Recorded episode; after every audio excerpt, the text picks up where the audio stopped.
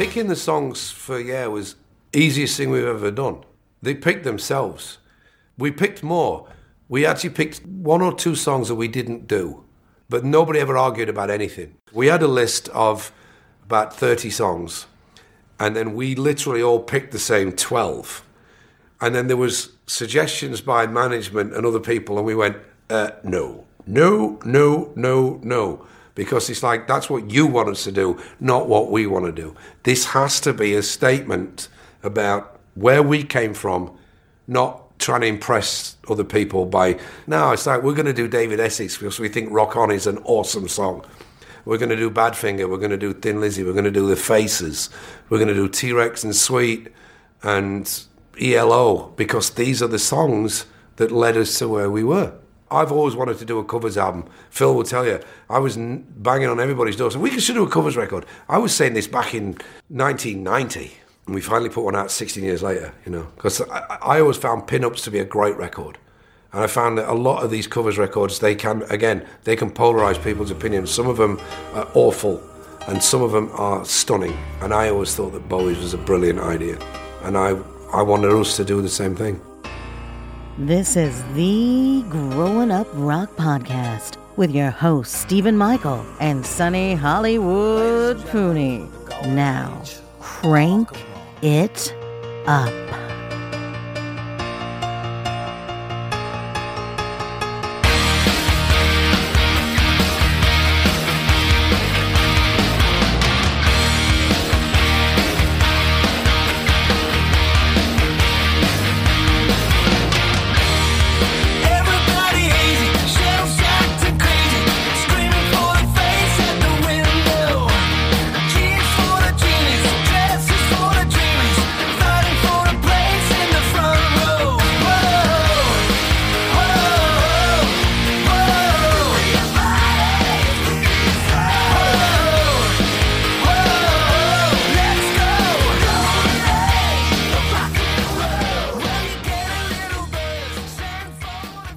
Sonny, this week we move to number nine, the ninth studio album by Def Leppard. It's the end of the month, so we're doing our Def Leppard album review series. And as always with the other episodes, we got to invite a special guest along to talk about the album Yeah, which is a cover song record. Please welcome to the podcast for the second time this month, In Obscuria's co host, Kevin Williams. What's going on, Kevin? Yeah. Hey man, Is it yay or yeah? it's yeah. I don't know. I say yeah. How'd you get roped into doing this hunk of shit? I picked this thing, man. I like this one. I texted him. He picked it. Like, what do you want? I picked it like a booger, man. Come on. Did you ask? Are we doing retroactive? I said we're not doing retroactive, and then you said, "Okay, I'll do yeah." So A why lot of not, people why are not disappointed. retroactive? Yeah, why a not lot of people are disappointed because it, it other than a couple of B sides, a lot of the material's are already on records. So I didn't see the point in covering that again, at least with, yeah, you know, it's all cover songs, true, but it is not a rehash, basically. So, Kevin, for the listeners who I can't imagine haven't heard of you or the In Obscuria podcast if they listen to our podcast, but tell the listeners a little something about your podcast and when do you drop new episodes? Yeah, so In Obscuria is based on rock and punk and metal. And what we do is we focus on bands that we consider are lost, forgotten, or should have been. So we try to play things that are, as the title would suggest, a little more obscure.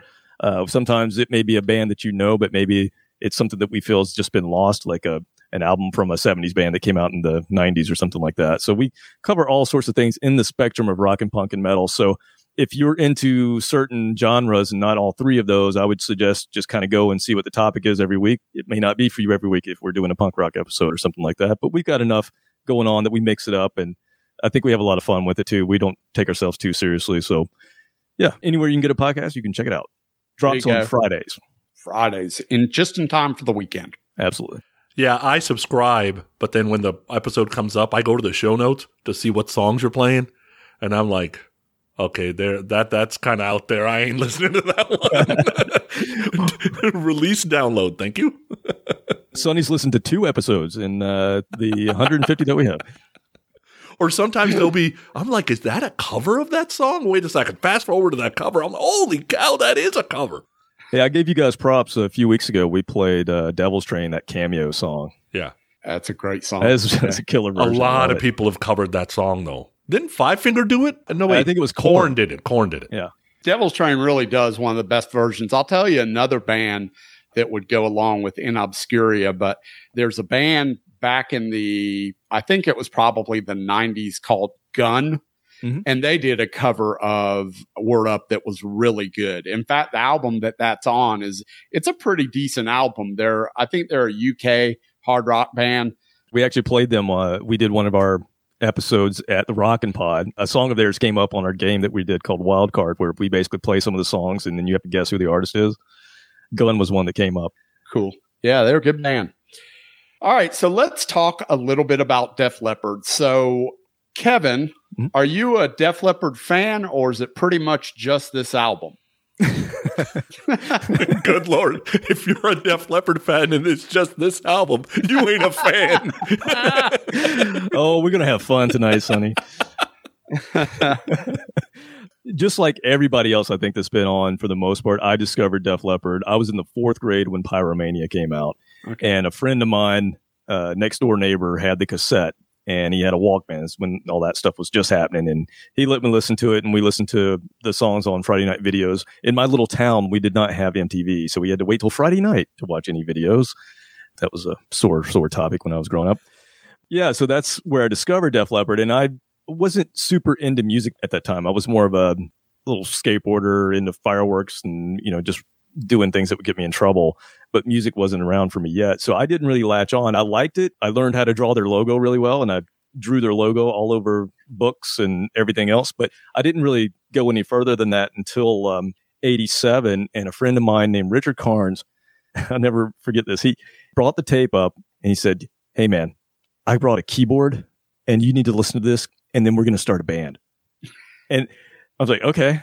And so I listened to Hysteria, and of course, you know, it had that keyboard sound to it, and I actually dug it. I thought it was really cool, even though it wasn't the punk rock that I was listening to at the time. But something about it I really liked, and that was the spark, though, for me to even consider being in a rock band. And so I started to think about what I would play, and that actually put me on my path to begin to play drums and guitar and bass and everything that I do to this day, which is kind of funny. It's Def Leppard's fault. Now, I'm guessing that being that you're a new wave of British heavy metal fan, that once you discovered the first uh, couple of records, you were into them a lot more, you know, even though you may have heard Hysteria, Pyromania first. Yeah, absolutely. So I obviously went backwards from Hysteria. And Yep. then when Adrenalize came out, I was in college and that was the album that I was kind of like, uh, I'm not sure if I'm still into this. And then once I heard, what was that Two Steps Behind song that came out after that? Once I heard that, I'm like, I'm out. Oh my God. I love that song. No, that's one of the worst songs they've ever put out, in Wow. my opinion. Horrible. So I was out after that. And you know what brought me back into Def Leppard? what? Yeah. what an interesting record to bring somebody back into the band with. Uh, I mean, okay. So, at that time in 2006, I was starting to get into anything I could, you know, how I just consume music in, of all genres. yeah. And so I started going down a path of 70s glam rock. And so I just, you know, I knew T Rex, I knew Slade, I knew The Sweet, but I didn't go much further than that. So I started really trying to get into all of these bands that at one point I considered silly, but I started to like the music a lot. Mhm. And when Yeah came out, it had a lot of that type of stuff on it. And so it kind of sent me even further down the path. Yeah, that's fair enough. I mean, look, my history with this record is pretty non existent. I got it. I appreciated the fact that it was not songs that you hear on every cover record. So I respected it for that. I respected it for the fact that these are the bands that that Def Leppard talks about in every interview. So I know that these songs and these bands are near and dear to the members of the band. Uh, so I think that it's a very honest album. Sonny, what's your history with Yeah? Yeah, so this was I started with yeah. I saw Def Leppard in 2006, so I was going to go see it because they were playing with Journey. So this was the record they were touring on, and so that's why I got it. You know, I went got this and you know the couple of previous ones at the same time. For me, I love like the doo wop of the 50s. I love the Motown of the 60s. I love the 80s rock. I can tolerate some of the grunge in the 90s, but I like a lot of the pop in the 90s, like a lot of the pop of the 2000s. I have never been a 70s fan, period. Don't like pretty much anything that comes out of it. Anytime somebody says 70s music, all I can hear is Jeremiah was a bullfrog. That's all I hear in my head. I don't know why. So when I got this album, I'm like, oh my God, they, they're in the bang zone of the thing that I cannot stand. And I remember the way I got into Motown was, you know, there was a couple of covers done, and I'm like, oh, that's interesting. I should go check out more Motown. Ah, I'm still not a 70s fan. Like, I just don't like the glam stuff. All of your 80s heroes came from those 70s Yeah. bands. And they did it better. Thank God. Do you feel like that's because of the recordings themselves? Because I mean, the recording technology in the 70s obviously is not what it is in the 80s, 90s, and beyond. Yeah, but the 50s and 60s didn't scare me off. Yeah, I mean, that's true. Yeah. It's the vocal melodies. There's no like all the R&B is gone. Like there's doesn't feel like there's any kind of rhythm and blues to it. For me. wow. But to me, the glam rock of the 70s is a really an um, amalgamation of punk, power pop. To me, there's some very catchy, hooky stuff in a lot of that music. So, Preach on, I brother like- Steven. Preach on. yeah, I mean, I, li- I like a lot of it.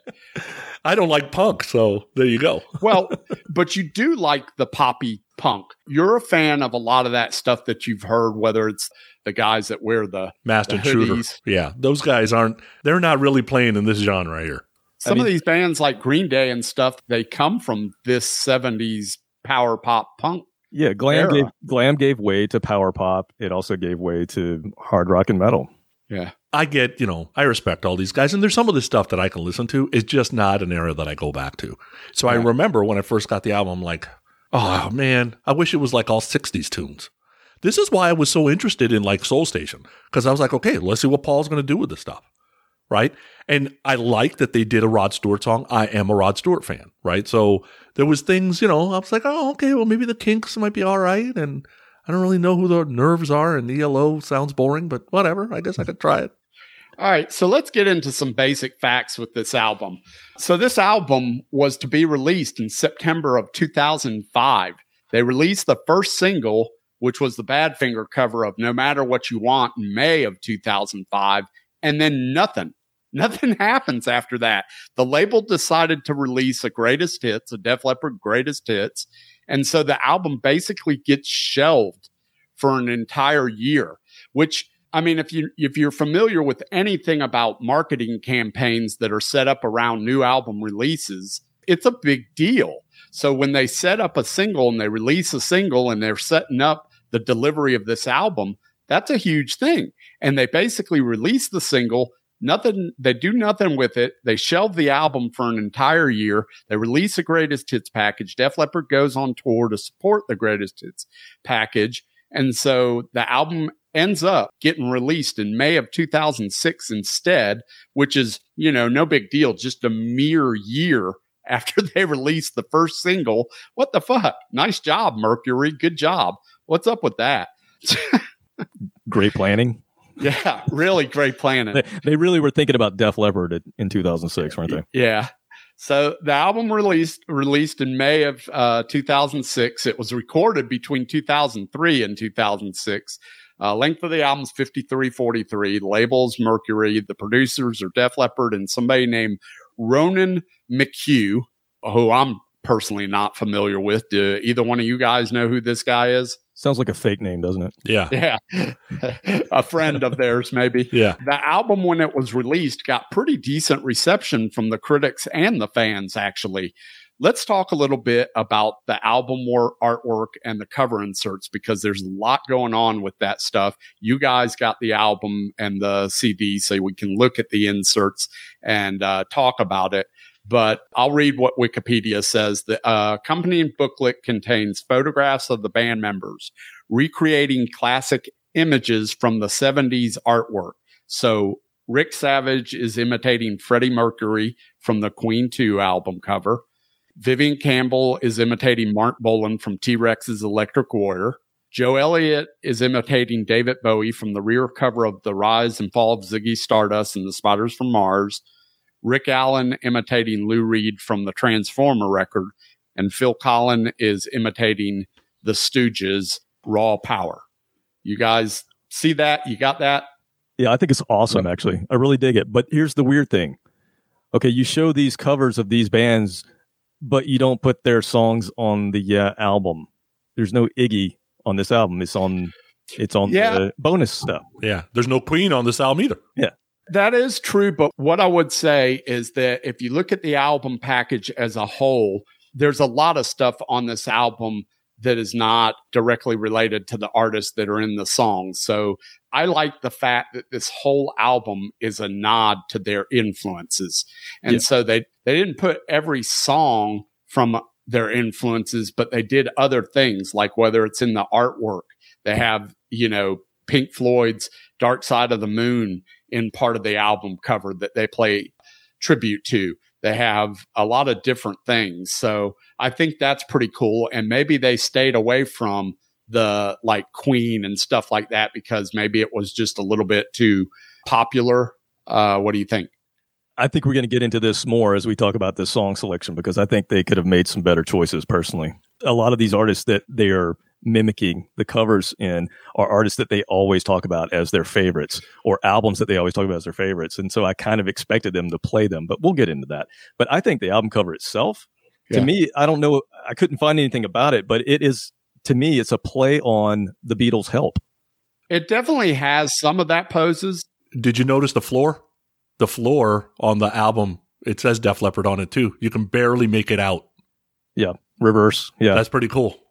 That is cool. They did a really good job with this. This booklet is done very, very well. hmm I agree. This is part of what brought me back to them. I, I mean, this is quality. This is a quality. They put a lot into it. The image alone is just, this is one of the best Def Leppard covers, in my opinion. It's just great, man. It's got a lot of energy. It's got a, like I said, a play on the Beatles and a play on Kiss with that lighted up, yeah. That's- Basically, the Kiss logo sign. That's not a gatefold, is it, Kevin? It is. And let's talk about that because that doesn't make any sense. Okay. How in the hell can Rick Allen play a guitar? Yeah. Unless he's a finger tapping crazy man. I, I don't know why Rick Allen's holding a guitar. On the inside of the gatefold, I don't know. Everybody just grab a guitar, basically, is what happened here. Yeah. Now- Just swing it around. Yeah. Now, I will say once we get into the songs, from what I understand, this album, the song selection is, yes, it's influential to the band, but it's actually the song more so than the actual artist. So even though they may be influenced by T Rex, that song has a particular meaning to whoever picked it to be on the album. That was my understanding. Yeah, that's the way it reads on the inside. And there's a lot of good little notes from Joe and Phil mostly. Okay. So let's talk a little bit about the bonus tracks that they did for this record because they did all kinds of bonus stuff, even though we won't cover the bonuses in the track by track. You want to talk a little bit about that, Kevin? Yeah, so here in the States, I don't know, Sonny, where you got yours. I got mine back in 2006 at Best Buy, and it has two songs on it. Is that where you got yours? Yep. So it's got two songs on it that were not the same bonus songs you got if you picked it up at Walmart or Target here in the States. And then also, I believe in Japan, as they normally do, they had different songs in Japan. Well, that's kind of cool. That was a thing for the time because, you know, CDs were starting to wane. People were starting to download. So they were trying to make it so that, oh, if we can get people that really like Def Leppard to go to Target, Walmart, and Best Buy so they can get all the bonuses, that puts more money in their pocket. So it was pretty brilliant at the time. And then nowadays, what's happened is if you get the box set that came out last year, you actually get all the bonus material in Yeah 2.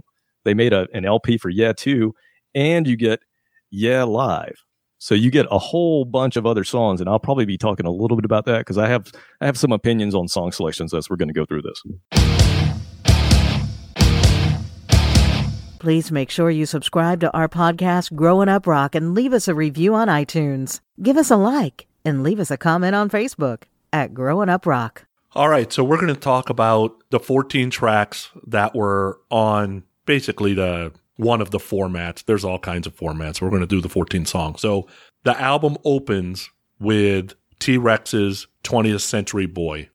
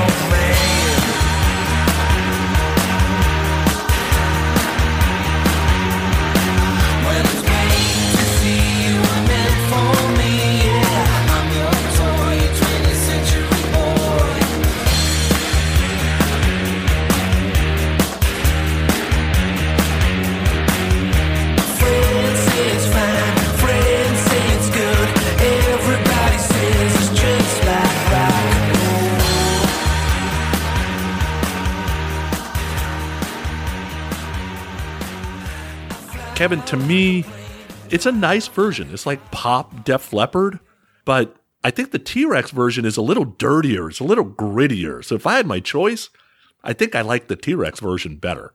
What do you think about this cover? I, mean, I think it's it's a good opener. Obviously, it makes sense that they're going to play T Rex and that that song, 20th Century Boy. Everybody and their mother has covered that song. It was supposed to be on this album, but it didn't end up on this album I'm holding, which is Tanx by T Rex. It was just a single, which is interesting that a single did that well, and it's the it's one of the songs that they're known for. I agree with you. I think the swagger that T Rex had, that sloppiness, is completely taken out of it. It's very faithful. They could have left it up a little bit more, made, made it a little more Def Leppard, but they tried to cover it pretty straight, and in doing so, it came across a little vanilla to me. But it's still good. Yeah. And Steven, this happens a couple of times in this album. They got the guitar tone perfect though. Like they really worked on trying to keep it right, right, Steven? Yeah, that's one of the things I enjoyed about this uh, particular cover is I thought you talked about the rawness of T Rex, and I understand where you're coming from, but I actually like the guitar tone on this song when it cranks up because it's the first thing you hear on the record, and uh, it sounds, you know, not quite as uh, neutered as some of their guitar sounds in the past, especially of recently, especially being that they're coming off the X album. Yeah, good Yeah. point. Yeah. Yeah, I, I think overall this entire album, th- the recording in general, the way that they recorded it, everything sounds amazing. I think this is part of the reason when I say this brought me back to Def Leppard is because it sounds big. It's a great guitar tone. Even if I didn't care for the song, it, it pulled me in with the tone of the guitars. Yeah. The second song, Rock On by David Essex, the original Kevin is very psychedelic. So they try to kind of, Def Leppard kind of replicate it with the guitars and the volume swells. Like they're trying to do some weird things without being psychedelic in 2006, I guess. I'm going to go on a limb here, but I'm going to call this a perfect cover because they made this song a Def Leppard song. If you listen to David Essex version, it's all right, but it's very 70s, it's very of that time. They made this song their own. And to me, the the guitar harmonies that you're talking about, instead of the using the orchestration that's in the original tune, I love that, man. I love when they reinterpret something and make it sound like Def Leppard. And this is going to be a theme with me as we go through this, but I think they did a perfect version of making this a Def Leppard song.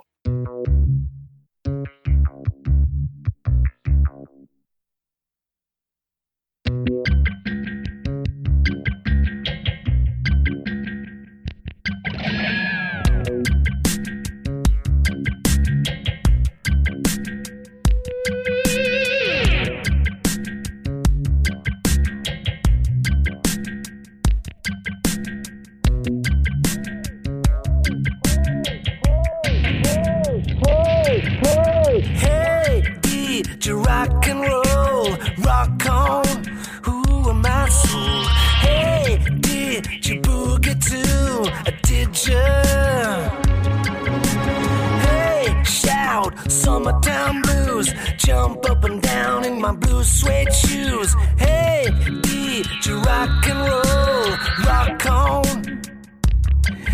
And where do we go from here? Which is the way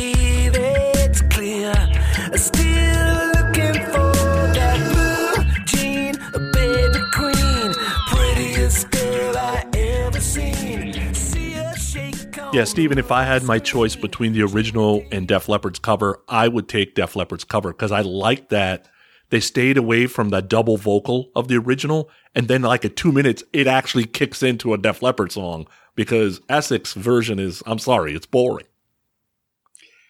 Okay. So here's where I'm going to differ just slightly. So when they first came out with this song, I like the original song because I can remember the original song on AM radio when I was growing up. because you're 633 years old. That's why. What's AM radio? You suck, you jackass. Yeah, exactly. That's what you listen to in the morning. Yeah. All right, jerk offs, listen up. AM radio is what we had before FM really kicked in. But anyway, so I can remember hearing that song and I liked it, you know, when I was a kid growing up. So when Def Leppard covered it and released it, I was excited about it because I, re- I was like, it reminded me of the song because not like I had heard that song recently. So when they released it, I was like, oh, yeah, I remember this tune. Very cool. And I liked it. But then they started putting it in their set and they kept it in the set forever. It may still be in the set. I don't know. And it really got old because there was a run there where I was seeing Def Leppard literally every year because they were coming through town with these package tours. And so I really got burned on this song because I was like, why are they still playing this song live? They could put in something from High and Dry instead or something from the first album. Quit playing this song. So I really got burned out on it to the point to where I started to hate it. I'm burned on this song. I'm burned on the Def Leppard version. Do I think the Def Leppard version is better? Yes, I do because it just technically it sounds better uh, from a recording standpoint and everything else. So I do like the Def Leppard version better than the original, but I'm burned on it. So then the third track we got is Hanging on the Telephone. And depending on who you believe, that's either a Blondie song or it's a song by the Nerves. It's not a Blondie song, it's a song by the Nerves. Here, Def Leppard, Kevin basically takes all the punk out of it. Like they make it a pop song. I actually like the original better. The original being the Blondie or the Nerves? The Nerves. Okay. I mean, everybody, I think most people will think of this as a Blondie song. And this is a really odd choice to me for Def Leppard to choose this over every other song that's out there. I read their notes of why they chose it. I still don't get why they put it in here. I mean, people think of it as Blondie. As much as I don't want to like it, it is a catchy ass song. And even if you don't like it, it sticks in your head. At least it does in mine. And I'm like, God damn, I'm singing that song again in my head. But I'm not a huge fan of their version of it. I, I think they could have chosen a ton of other or used some of those other songs that they put on the bonus tracks instead. The only time that we had a discussion about which song was Blondie, because we ended up doing Hanging on the Telephone, and I think I suggested we should try one way or another, which I thought would have been cool. But everybody else fancied that one. So, okay, cool. I don't mind as long as we just do one of them, you know. I'm in the phone booth, it's the one across the hall.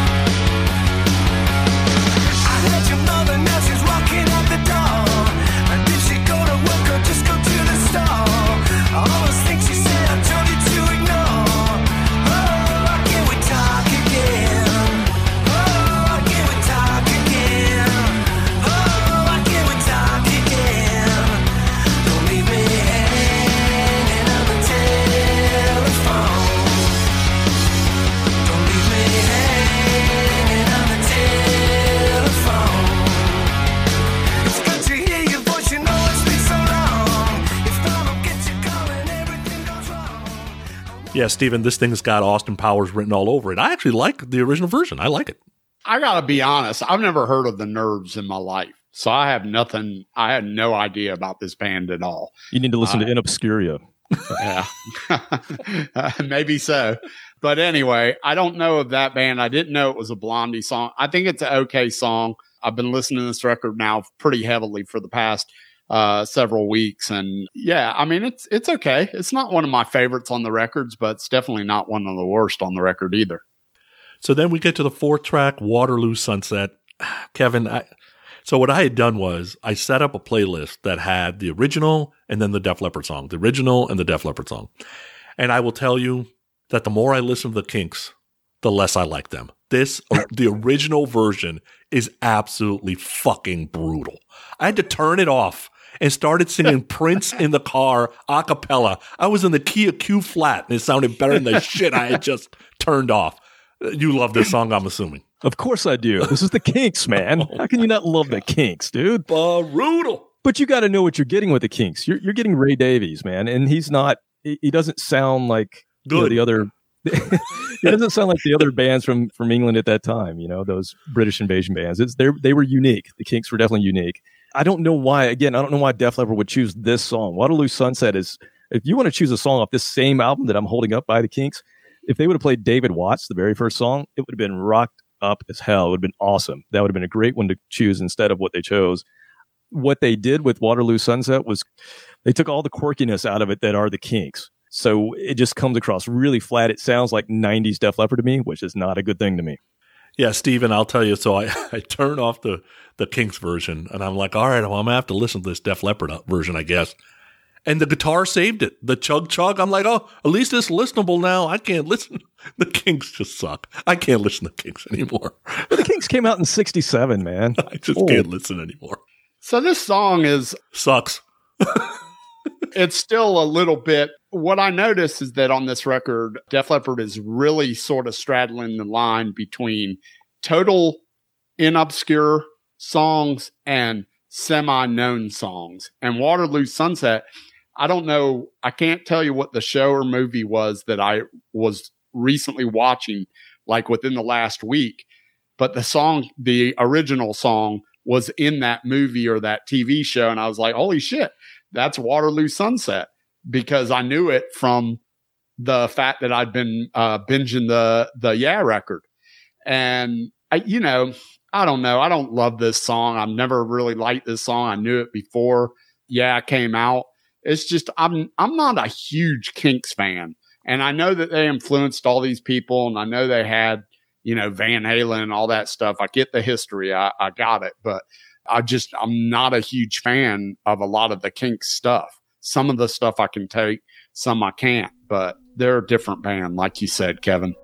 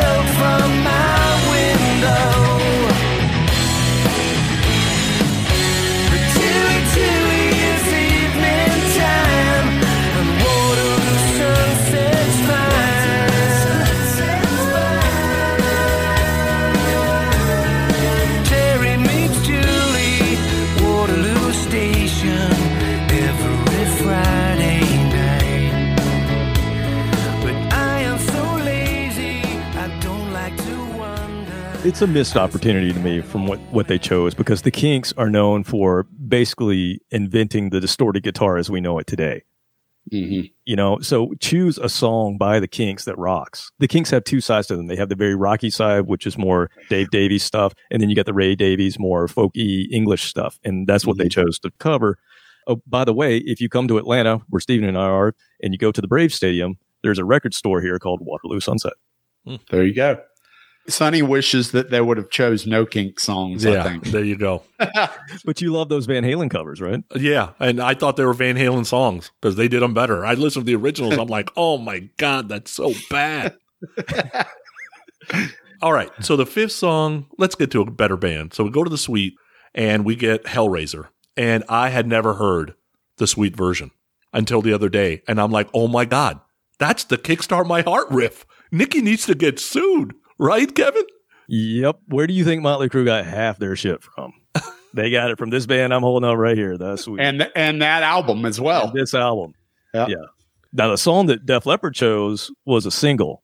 It was not on this album that I'm holding up because I, I don't have the single, but it's interesting they chose Hellraiser because if you know the story of Sweet, when they first started, they were getting songs written for them by Chapman and Chim, which is a, a duo that did like real bubblegum rock, glam rock.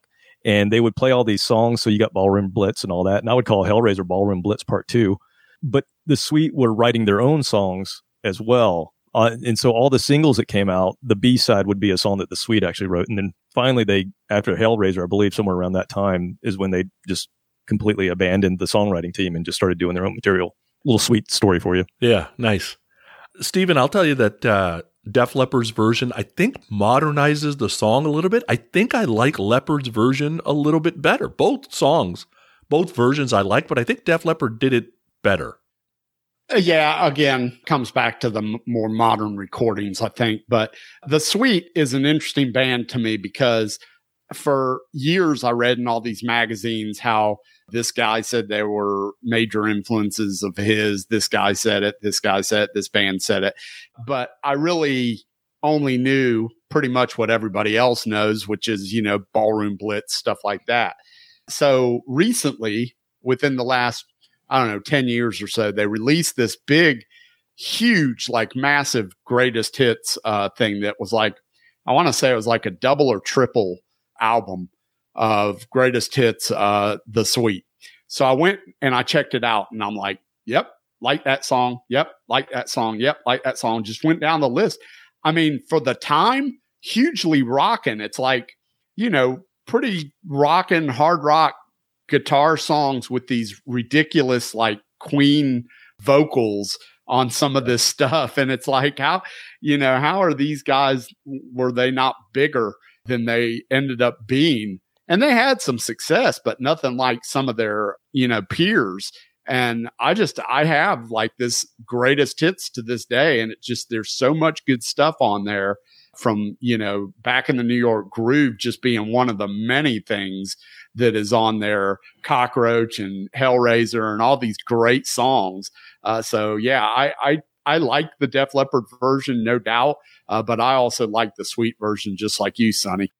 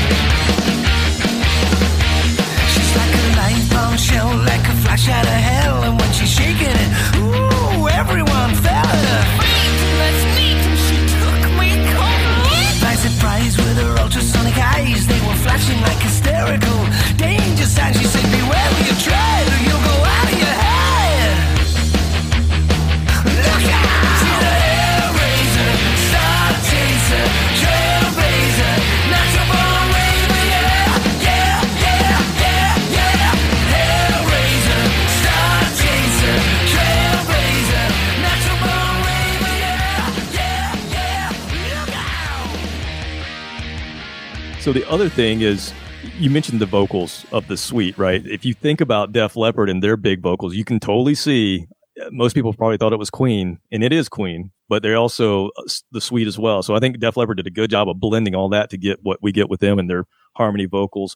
And then in this song, there's this kind of cartoony voice that comes in, and that's actually Justin Hawkins from The Darkness. Yeah. 'Cause None, none of the guys in Leopard wanted to do the cartoony voice. If I were them, I would just left that part out. That was a very 70s glammy thing to do. Like in 2006, you could- probably could have left that out. But if you're going to get somebody to do it, get Justin Hawkins. Yeah. yeah Okay, so track six, we got 10538 Overture, originally done by ELO.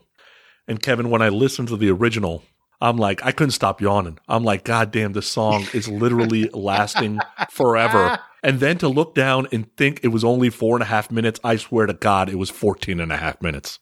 God, the original is so brutal. It's prog rock, oh Sonny. oh my this God, is it is so rock. bad. So bad. Yeah, the original ELO before they got all poppy in the 70s was a prog rock band, and they were. It wasn't just Jeff Lynne; it was Roy Wood, and that's why Def Leppard wanted to cover from this first album. This came the song that they're covering. This overture is the first song that these guys ever wrote. Is the first song on the first album. It's weird that Def Leppard chose this, But I kind of get why they did because if they tried to cover anything else that Roy Wood did, they wouldn't be able to pull it off because it's all orchestration. And even on this song, you've got some orchestration. But I kind of wish they would have used, like on the first song, more guitar harmonies to build those same kind of swells that you get with the orchestra. But it's still pretty good.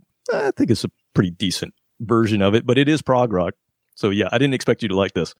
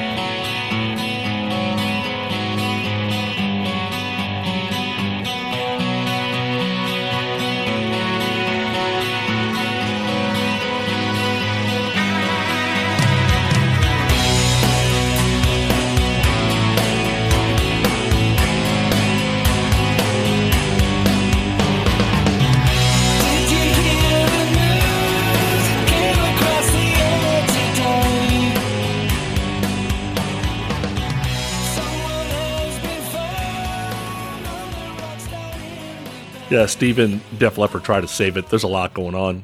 They didn't save it. This, this song is shit. I always like when I'm going through this stuff and binging these records in preparation for these episodes. For whatever reason, I go, "Oh, Sonny's going to hate this song, or Sonny's going to love this song." This was one of the songs where I was, "Yeah, Sonny's going to hate this song." There's no way Sonny likes this song.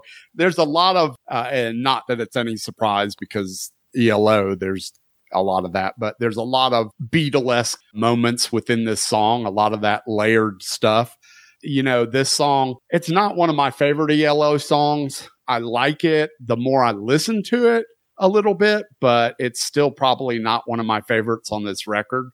Uh, it's just a little bit too proggy for me, I think. I don't know. Yeah, it's a You're little, right. little You're right. It's really good. it's a little much for me there in Obscuria. Yeah. Hey, you're wearing your Cruise to the Edge shirt, man. Be representing with this album. it was clean. So we so we go from Overture to the seven track Street Life, originally by Roxy Music, and I'm listening to the original Kevin, and I'm like, I wonder why I don't listen to much Roxy music, and because this song is complete shit, back to back. Just I almost threw my phone out the window because I was listening on Spotify. Like it was, God, this song is bad. I knew it was going to go this way. My notes, killer cut from Roxy Music. This is off Stranded, their third album. Their first album without Brian Eno. They had Eddie Jobson, who was just like this prog rock god. And yeah, a brilliant song, but Joe couldn't quite do what Brian Ferry does with his voice. So I think they do a pretty good job of it. It's not quite as sleazy and proggy as Roxy Music, but yeah, I agree with you, Sonny. This is an amazing song off an amazing album.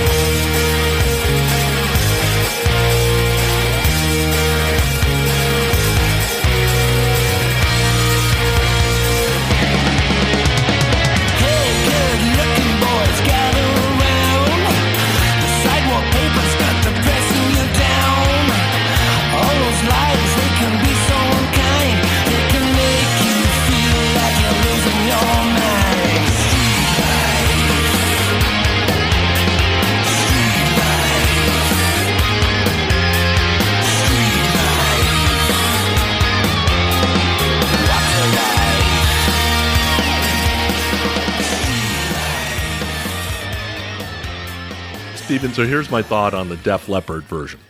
Joe's vocal melody delivery way better.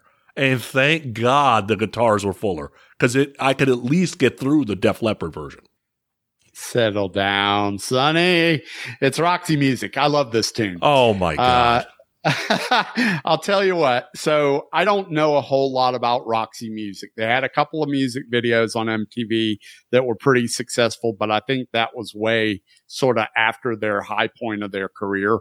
Again, I, I'm not a Roxy Music expert. I know Brian Ferry was the was the lead singer in Roxy Music. I remember "Love Is a Drug." That was the big uh, uh, hit that they had at one point in time.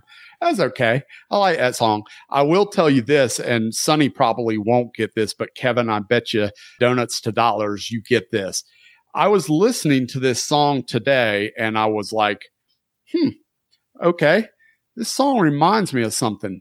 Shit. I'll tell you what the no, I'll tell you what the hell this song reminds me of, Kevin. It reminds me of L7, Let's Pretend We're Dead.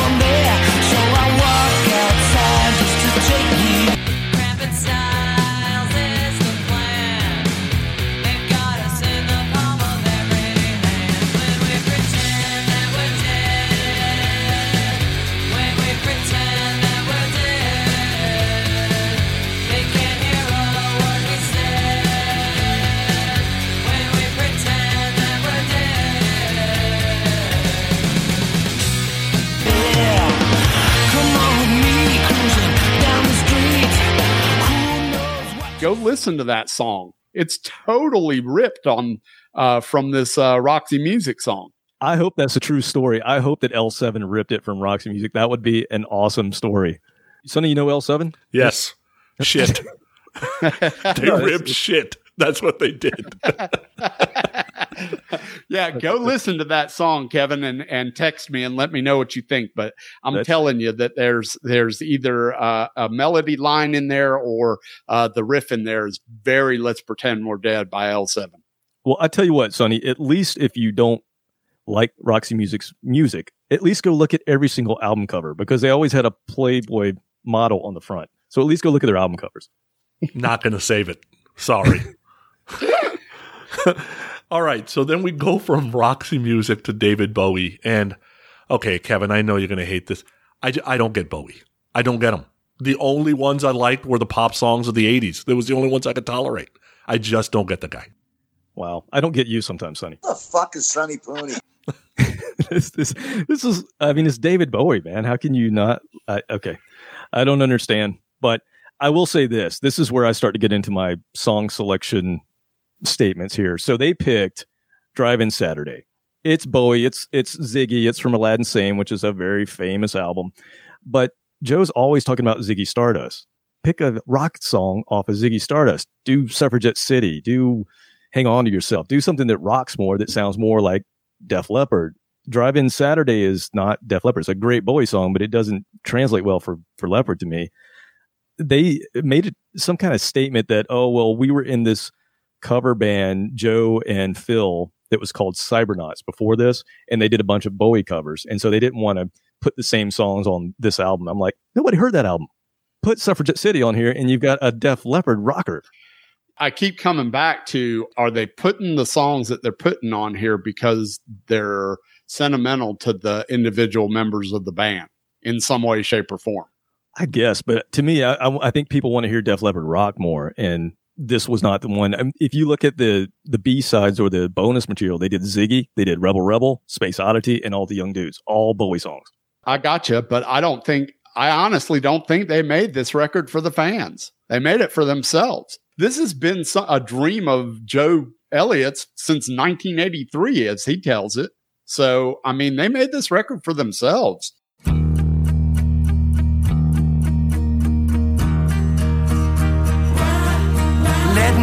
My arms around your head. Let's go to bed. Don't forget to turn out the light. Don't laugh, babe, it'll be alright. Pour me out another phone. I'll ring to see if your friends are home. Perhaps the strange ones in the dome can lend us a book we can read up alone and try to get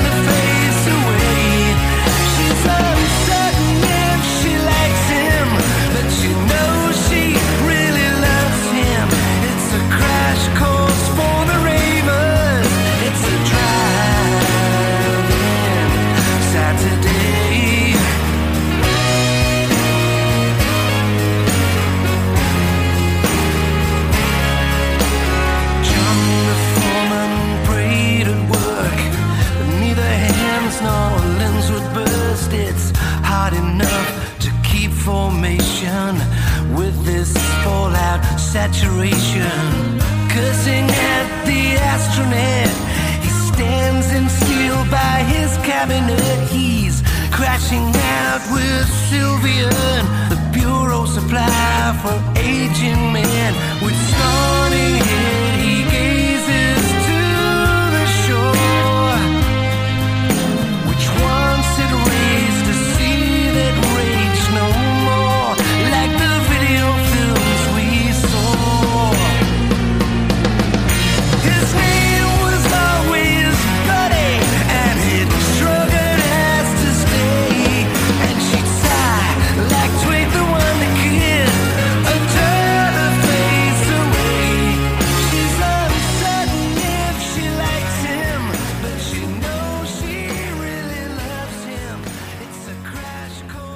this drive-in Saturday thing, Steven, like if you weren't into the cover song album already, this ain't gonna get you into it. Like I I don't get it. And I get it. They're in a spot in their career where they're not using these songs to catapult them into stardom. They already have that.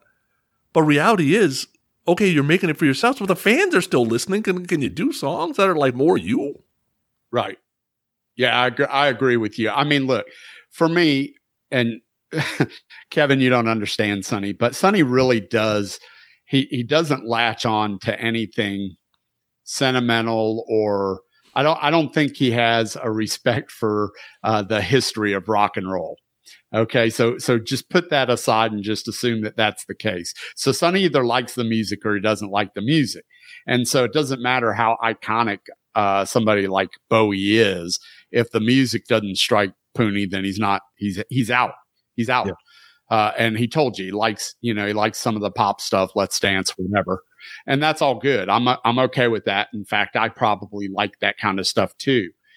I appreciate and am interested in Bowie, but some of his stuff I can't take. Some of it I like, some of it I just can't take. Drive-in Saturday Night, not one of my favorites for sure. It's got So- a great chorus. I, I mean, I, I think it's got a really good chorus, but Yeah, I, I think that that Bowie a lot of times yeah you need to identify with Bowie in his lyrics. Yeah. And I've said it before, I'm not a big lyric person. I attach myself to a groove and a sound before anything else. And then yes, I need to understand the words. I need to have somewhat of a decent singer or at least somebody who enunciates and I can understand what they're saying. And then then I worry about what they're saying. Uh, and this is one of those things where I think you either like the lyrics or you don't. But the music is just kind of meh to me.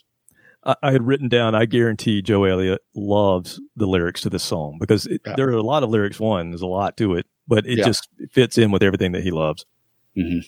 So then we get to the ninth track and we go with Free with a little bit of love. And here is where I like Free. I love Paul Rogers. But Kevin, they missed a big opportunity. Dude, they could have rocked this song the hell up because this is one of the most boring free songs there is. They didn't let Paul Rogers do any vocal gymnastics or any punch in the song. Joe could have put this thing in the stratosphere and this could have been a hit.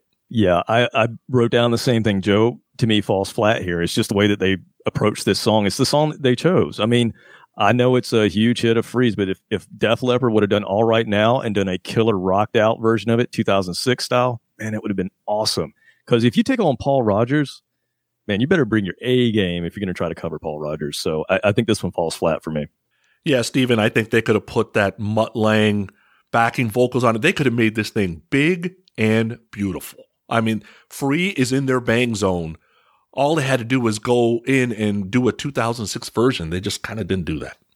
See, this is where my ignorance is a good thing because I really don't know a whole lot about free. I know all right now. I know the hits from a band like Bad Company. So to be honest, Little Bit of Love is the first time I'm hearing this song. And so I actually like it. I knew it was a free song and I said, Oh, okay. I like the free stuff that I've heard and I like this song.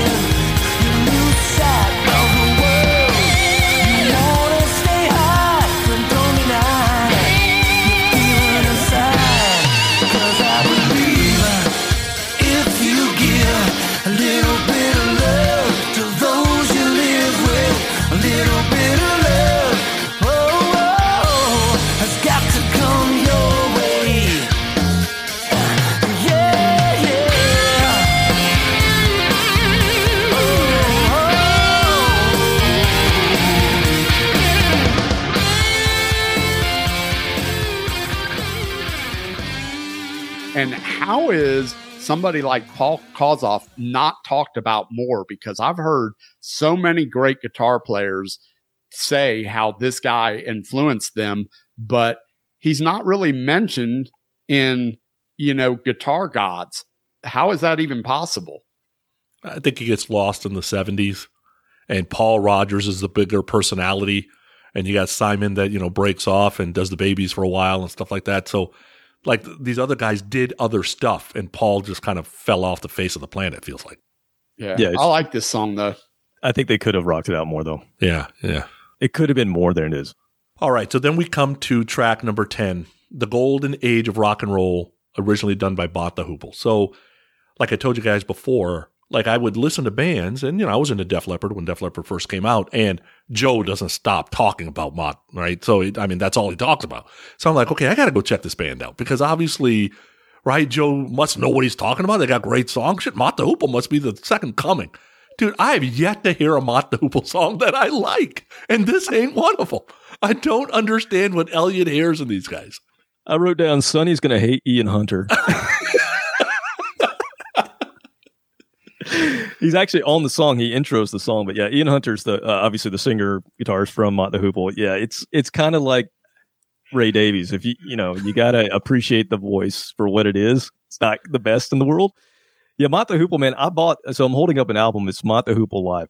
I bought this in 1992 because at my little uh, record store in my hometown, they were selling all their albums, and it was a buck a piece because they wanted the shelf space for the compact disc. And so I bought this, not even knowing anything about the Hoople, because I thought the cover was funny. Because uh, you know I didn't know that much about glam rock at that time in 1992, but I've come to really appreciate them. But I could, yeah, that's the first thing I wrote down. Sonny's going to hate Ian Hunter if you go back and listen to it. But I think uh, for Def Leppard, I think they do a really good job. And Joe, to me, shines on this one. This is where he he nails it and takes it to the next level. And I feel like they leopardize this song. They make this a Def Leppard song again. So this is what I like for them to do with these covers. And uh, I read that Viv's brother played the sax on this, which is kind of cool.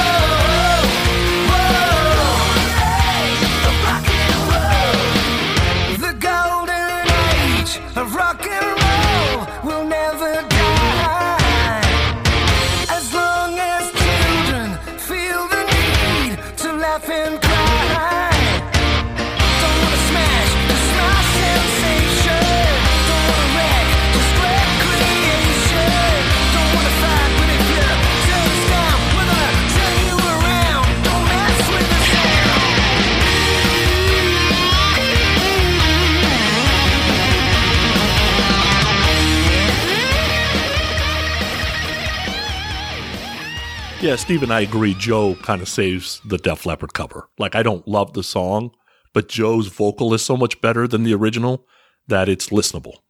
All the young dudes. That was my introduction to Mott the uh, Hoople, and that's probably their biggest hit. I think, right, Kevin? You agree with that?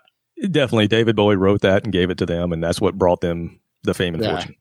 And I like that tune. This song, it's okay. The more I listen to it, the more I like it. So I don't, you know, I don't think it's bad. Uh, I don't know how much of Mott the Hoople stuff I would enjoy because honestly, I just haven't listened to that much of it. But this song's okay. Have you guys heard the uh, the Down and Outs albums that Joe's done with the Quireboys? Yeah, I have not heard them. No. That's what they do is they're covering Mott the Hoople. So obviously Joe Elliott's a huge Ian Hunter and uh, Mott the Hoople fan, and that's what Down and Outs do. It came out in 2010, so he he took this a bit further.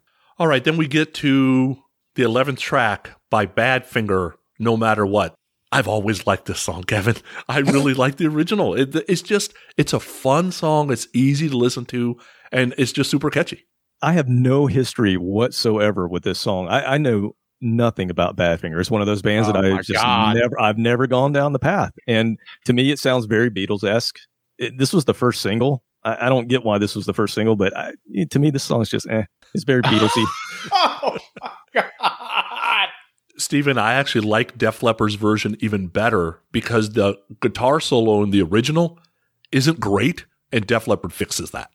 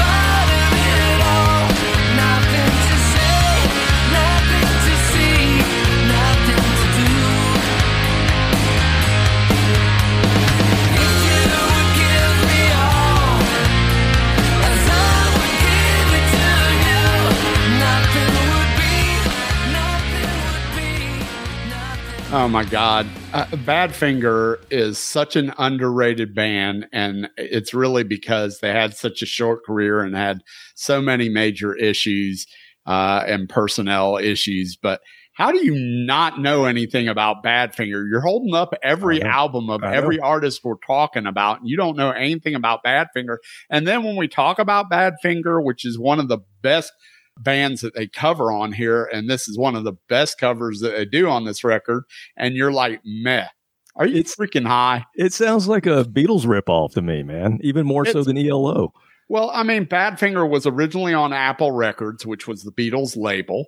And I think, I don't know if they were discovered by Paul McCartney or, or uh, one of the Beatles, but I think uh, they were definitely involved in their early part of their career. I mean, they've got some great stuff.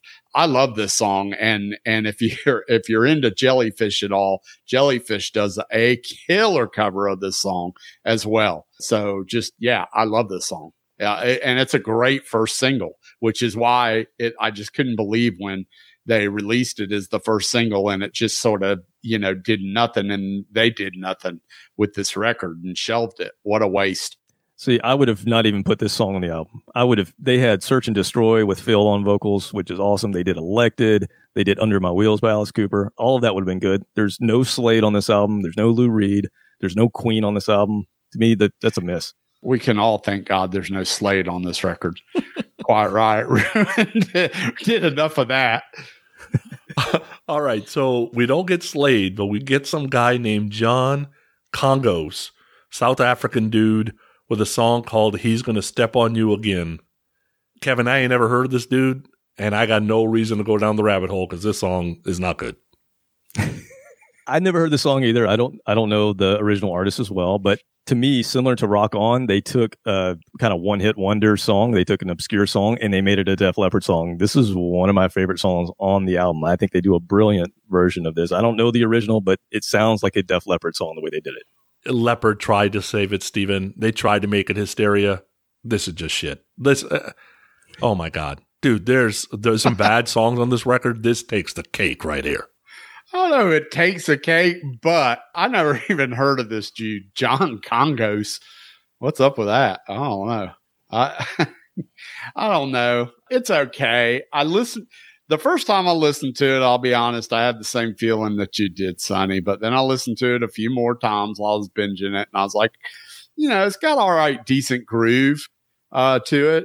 Kevin, you lost all respect when you tried to say no matter what shouldn't be on the record, and then you're like, "This is the best song ever." It is. It is. All Go right, listen it settle- You settled down, John Kongos. All right, yeah. So it's meh for me.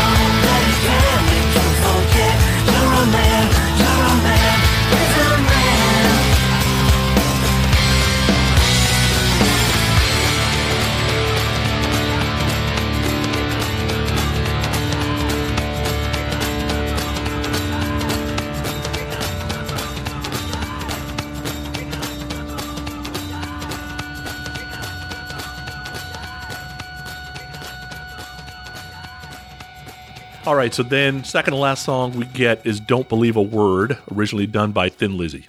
And there's probably five Thin Lizzy songs I can tolerate. This happens to be one of them. But I'm surprised they did a Thin Lizzy song because there was stories about like Lynott going up to Joe Elliott and saying, well, heard Pyromania, I guess we got to quit, or or I heard High and Dry, and I guess we got to quit, or something like that. And Elliott was all pissed off at Lynott about, well, you didn't actually say it was good. You just said you had to quit. That's how bad you are. Like, why would they do a Thin Lizzy song then? That's a Vivian thing, I guarantee it. Vivian's a huge Thin Lizzy fan. Oh, Kevin, you like the song though? I love it. Yeah, I love. I mean, there's hardly a bad Thin Lizzy song. Maybe the first couple albums aren't aren't the best, but once they got going with the twin guitar attack, I mean, that's where you get those guitar harmonies. Came from Thin Lizzy and and one of my favorite bands, Wishbone Ash, who uh, Steven knows all about. But I think they did a great version of this. It, it has the swagger, it has the swing that the original had in it. I think that Joe does a pretty good job of nailing the vocals very close to what Phil did. They could have left it up a bit more. You know, it's a pretty straight cover of the song, but you don't really need to mess with this song.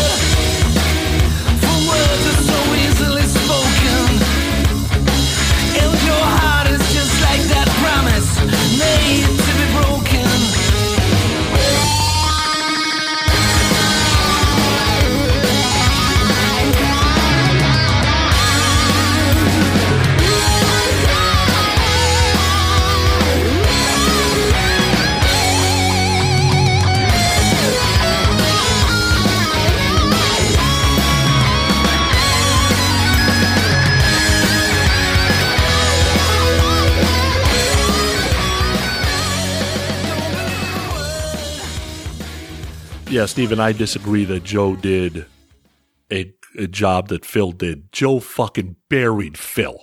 Phil sounds like shit compared to the way Joe did this song. And Def Leppard like made it peppier. So I actually enjoyed their version. I think it's a good version, and I think it's a nice deep track. It's not one of the. I mean, when you think of Thin Lizzy, this is not one of the songs you think of, in my opinion. So uh, I think it's a, a nice song choice, and I think they did a good job, and I think they still kept the spirit of the song, the original song. So I like it. And then we get with the closer, Stay With Me, originally done by the Faces. So I know that there's people out there that say, you know, don't do Zeppelin covers, don't do Rush covers, don't like, there's these bands that you should absolutely stay away from. I am a believer, don't do Rod Stewart covers because it is very difficult to do the vocal, right? The music, it is what it is, but the vocal is very, very difficult to do. It's hard to get that fuzz guitar and then Rod's raspiness because it fits so well together. So you can maybe get the fuzz guitar down. So my guess is here's what happened. Joe's like, we're going to do the faces. I ain't fucking singing that. You do it, Phil. And Phil fucking killed it. Oh my God. Kevin, when I heard this, I was like, holy shit, I thought that was Rod Stewart singing. It's amazing. And he did it in one take Yeah. and he did it in 1999. He did it so damn good that one time. They're like, "Oh, we're keeping this, and if we ever re-record this thing, we're just going to keep what you did because you will never get that gold again." Yeah, it's amazing what he did with this.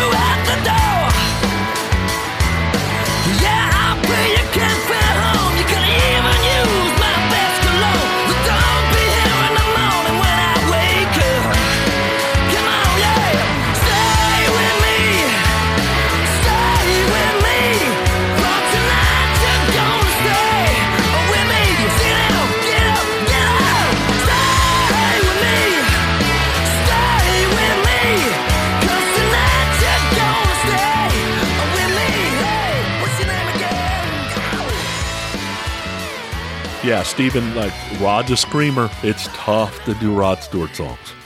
God, one of the reasons I absolutely love Rod Stewart. I mean, there's just nobody that sounds like Rod Stewart. He sounds so damn good. And this is my bang zone for bands like the Faces and the Stones. This is that sound. This is that rock and roll that I really, really love.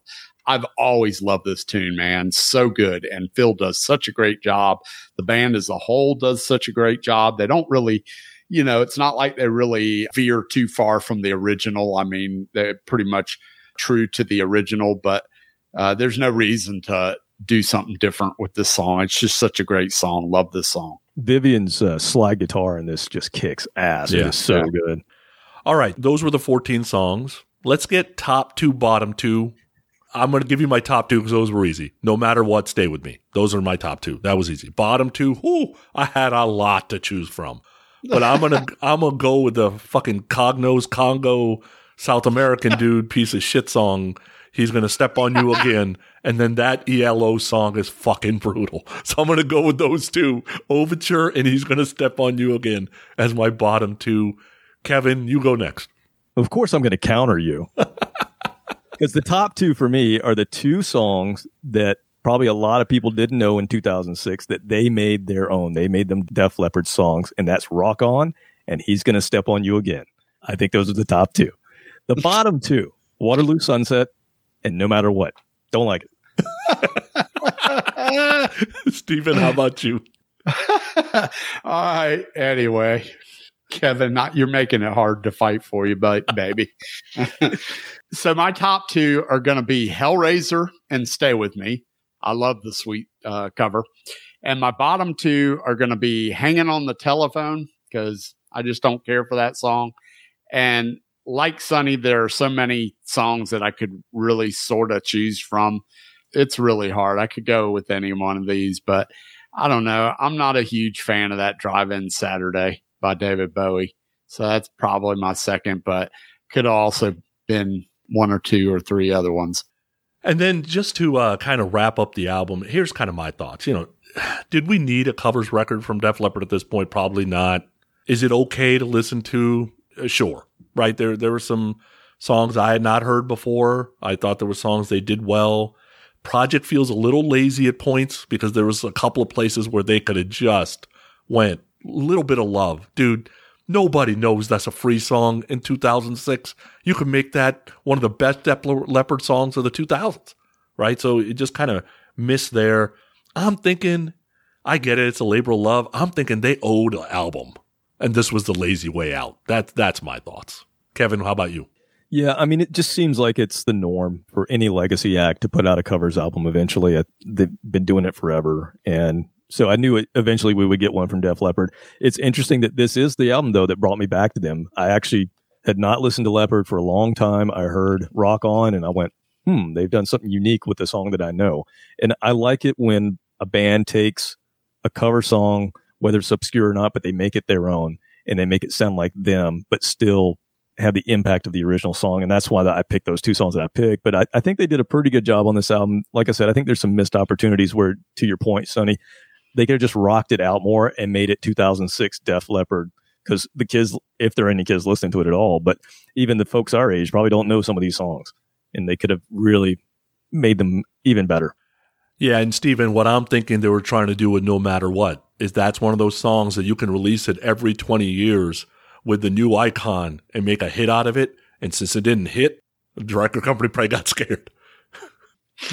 Yeah, you know, one thing that occurred to me while we're kind of wrapping this record up is I think you're right, Sonny. I mean, look, a lot of these bands, uh, legacy acts, you can almost count on them delivering a greatest hits, a live album, and a covers album.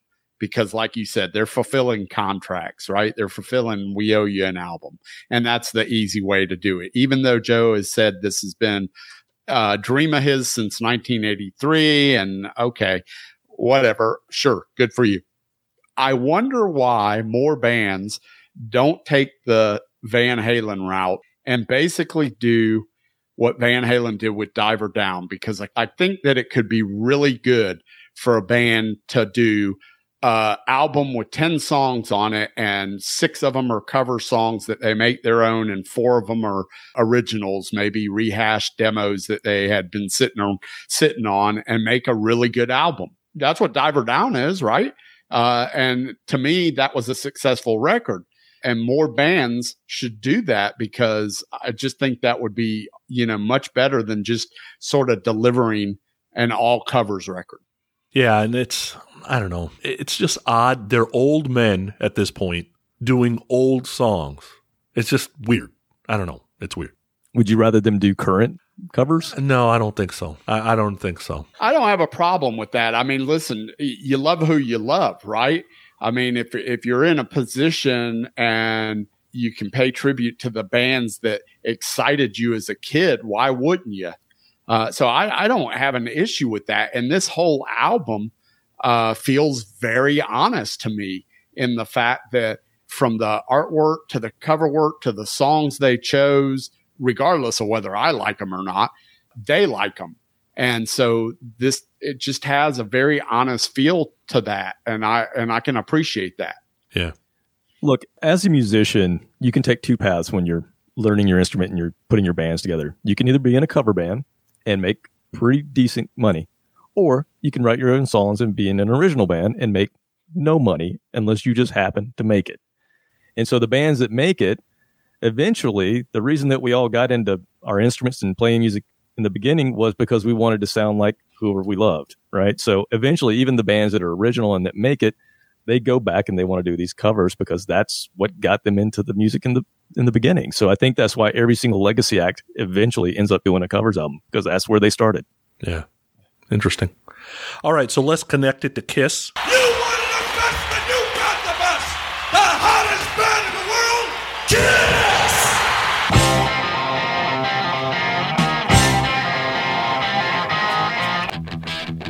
It's time for your historic moment on Growing Up Rock. So for the historic moment, you know, 2006, where are we at in history? So reunion tour's been done a while. So Psycho Circus drama's kind of, you know, been done for a bit. They're at a time where they're not touring much, actually. Kiss only played six gigs in 2006, and four of them were in Japan because they headlined the Udo uh, Music Festival. Kiss, Def Leppard, Queen, and Judas Priest were honored at VH1 Rock Honors. It was the first Rock Honors thing they did in Vegas. In June of 2006, Simmons and Stanley opened the first coffee house in Myrtle Beach, the Kiss Coffee House. And then in October of that year, Paul, Gene, and Peter were inductees in the Long Island Music Hall of Fame. So, you know, they're making appearances, they're in the press a little bit, blah, blah, blah. Paul's probably bored to death at this point. So he goes and decides to record and release his second solo album, Live to Win. Got released in October of 2006. Did a short tour. I was lucky enough to see one of the dates. It was a great day. I mean, I saw the 89 tour. It was awesome. Saw the 2006 tour. It was awesome. It was cool to see Paul solo. So I wanted to play something off of that album. So here's the fourth track, written by Paul Stanley and Pete Mazzitti, with Russ Irwin on keyboards, Victor Indrizzo on drums, Brad Fernquist on lead guitar, Bruce Kulick on bass, and Paul playing guitar and doing the vocals. Here is Every Time I See You Around. Do you remember when you said I was the only one? We'll watch the years go passing by. I never dreamed that with a love I thought had just begun, I'd ever hear you say goodbye. When we meet and I start smiling,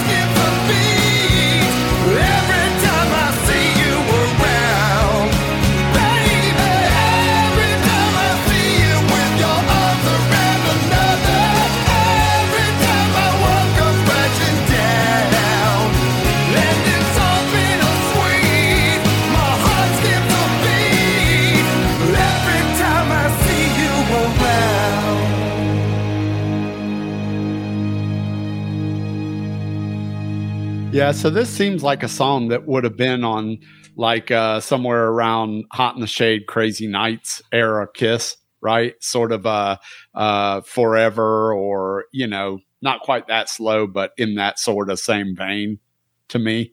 I mean, it's a good song. It's a well written song, right? Yeah, it doesn't have the punch of revenge, that's for sure. No, no, it's definitely much more. Um, the song is escaping my mind, but it was Forever. And then what was the song that Ace also covered? A Hide your of- heart. I do heart. Hide Your Heart. That's the one I'm thinking of. Yeah. Yeah, this to me, this was the last time that Paul tried to write a current sounding album because Kiss after this would kind of go retro, right? They kind of do the yeah. we're gonna we're gonna be Kiss from the seventies. But this was his last attempt, at least, at writing the modern rock. This was a modern rock record for Paul, which was interesting. Yeah, I thought Paul's Live to Win was better than Gene, you know, doing that asshole album. The asshole album Yeah. wasn't great. Mm-mm. It's all over the place. Yeah, yeah. Paul Yeah. did a better job with it, for sure. Agreed. Yeah. So, I mean, look, great episode. It's fun to revisit these records. Kevin, as always, you're a regular here on the Growin' Up Rock podcast. We appreciate it. We appreciate you taking one for the team and uh, stepping into a review. Yeah. Uh, but honestly, look, it was uh, a nice change of pace to go back and visit this record because this was one that I wasn't that familiar with. And, uh, you know, there's some good stuff on it, but definitely some stuff that I'm like, yeah, I never really need to listen to that band that did the original or this song ever again. But thanks anyway for coming. Tell us a little, a little bit about the InObscuria podcast. What day does that drop? It drops on Fridays, correct? does drops every Friday, and uh, just thank you guys for having me on, and thanks for always supporting. I know when I started InObscuria, I reached out to everyone even before I recorded my first uh, episode, and just made sure that what I was doing sounded like it might be a good idea. And you Yeah. guys gave me you guys gave me some opinions, and I really appreciate all the help throughout the years. And so then- thank you. And then we gave you as many shitty tips as we could possibly give you to send you in the wrong direction so that you wouldn't uh, compete with us. Yeah. And, and you have ex- executed on those shitty tips very, very well. hey, my five listeners love our show, man. Quit Uh, playing Marillion and you'd get more. we did four episodes on Marillion, sir. but uh, Point counterpoint. oh man yeah so we yeah we drop every friday uh, anywhere you listen to podcasts we're going to be there uh, again inobscuria.com if you want to come check us out we have a lot of swag as well so come check that out but yeah thanks again guys for having me on Awesome, Kevin. You're always welcome here. What's up next for us, Sonny? What's the next Def Leppard album in line? Uh, after Yeah comes what? is that sparkle Oh, yeah. Ah, Sparkle. songs yeah. from the yeah. Sparkle Lounge. Uh, that should be fun. have fun with that one yeah. So as we get further into this Def Leppard catalog, it's always interesting because Sonny and I probably haven't listened to these albums, if ever, from the time they came out. So we, it's always interesting to find out who's going to pop up on the uh, uh, guest list to do these records. Some of them go, "Yeah, I don't like this record at all." Sonny called me up and told me this this was the record I had the choice of doing. So. Not for you, Kevin. Kevin got his choice and uh, he's here with his choice. So thanks to all the listeners. Appreciate each and every one of you guys. Thanks for hanging out with us for the year to do this Def Leppard series. Hope you're enjoying the other regular episodes that we do the rest of the month. And that's it. Sonny, anything else to add before we get up on out of here? No, thanks. See, uh, good to see you again, Kevin. And uh, for the listeners, thanks for listening. Yeah, Yeah. Yeah. Uh, that's yeah. That's it. Yeah. See ya. Yeah. Bye. Get ready to shuffle, rattle, and roll. Play us out, boys.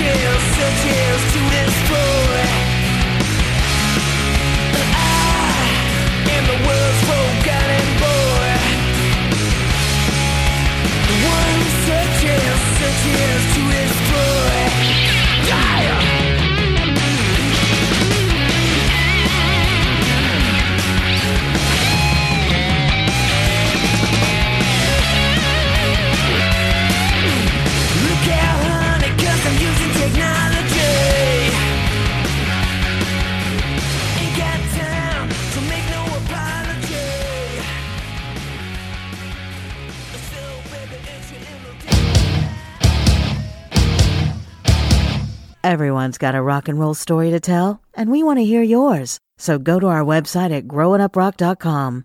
That's one word, G R O W I N U P R O C K dot com. Or visit us on our Facebook page at Growing Up Rock and tell us all about it. It's NFL draft season, and that means it's time to start thinking about fantasy football.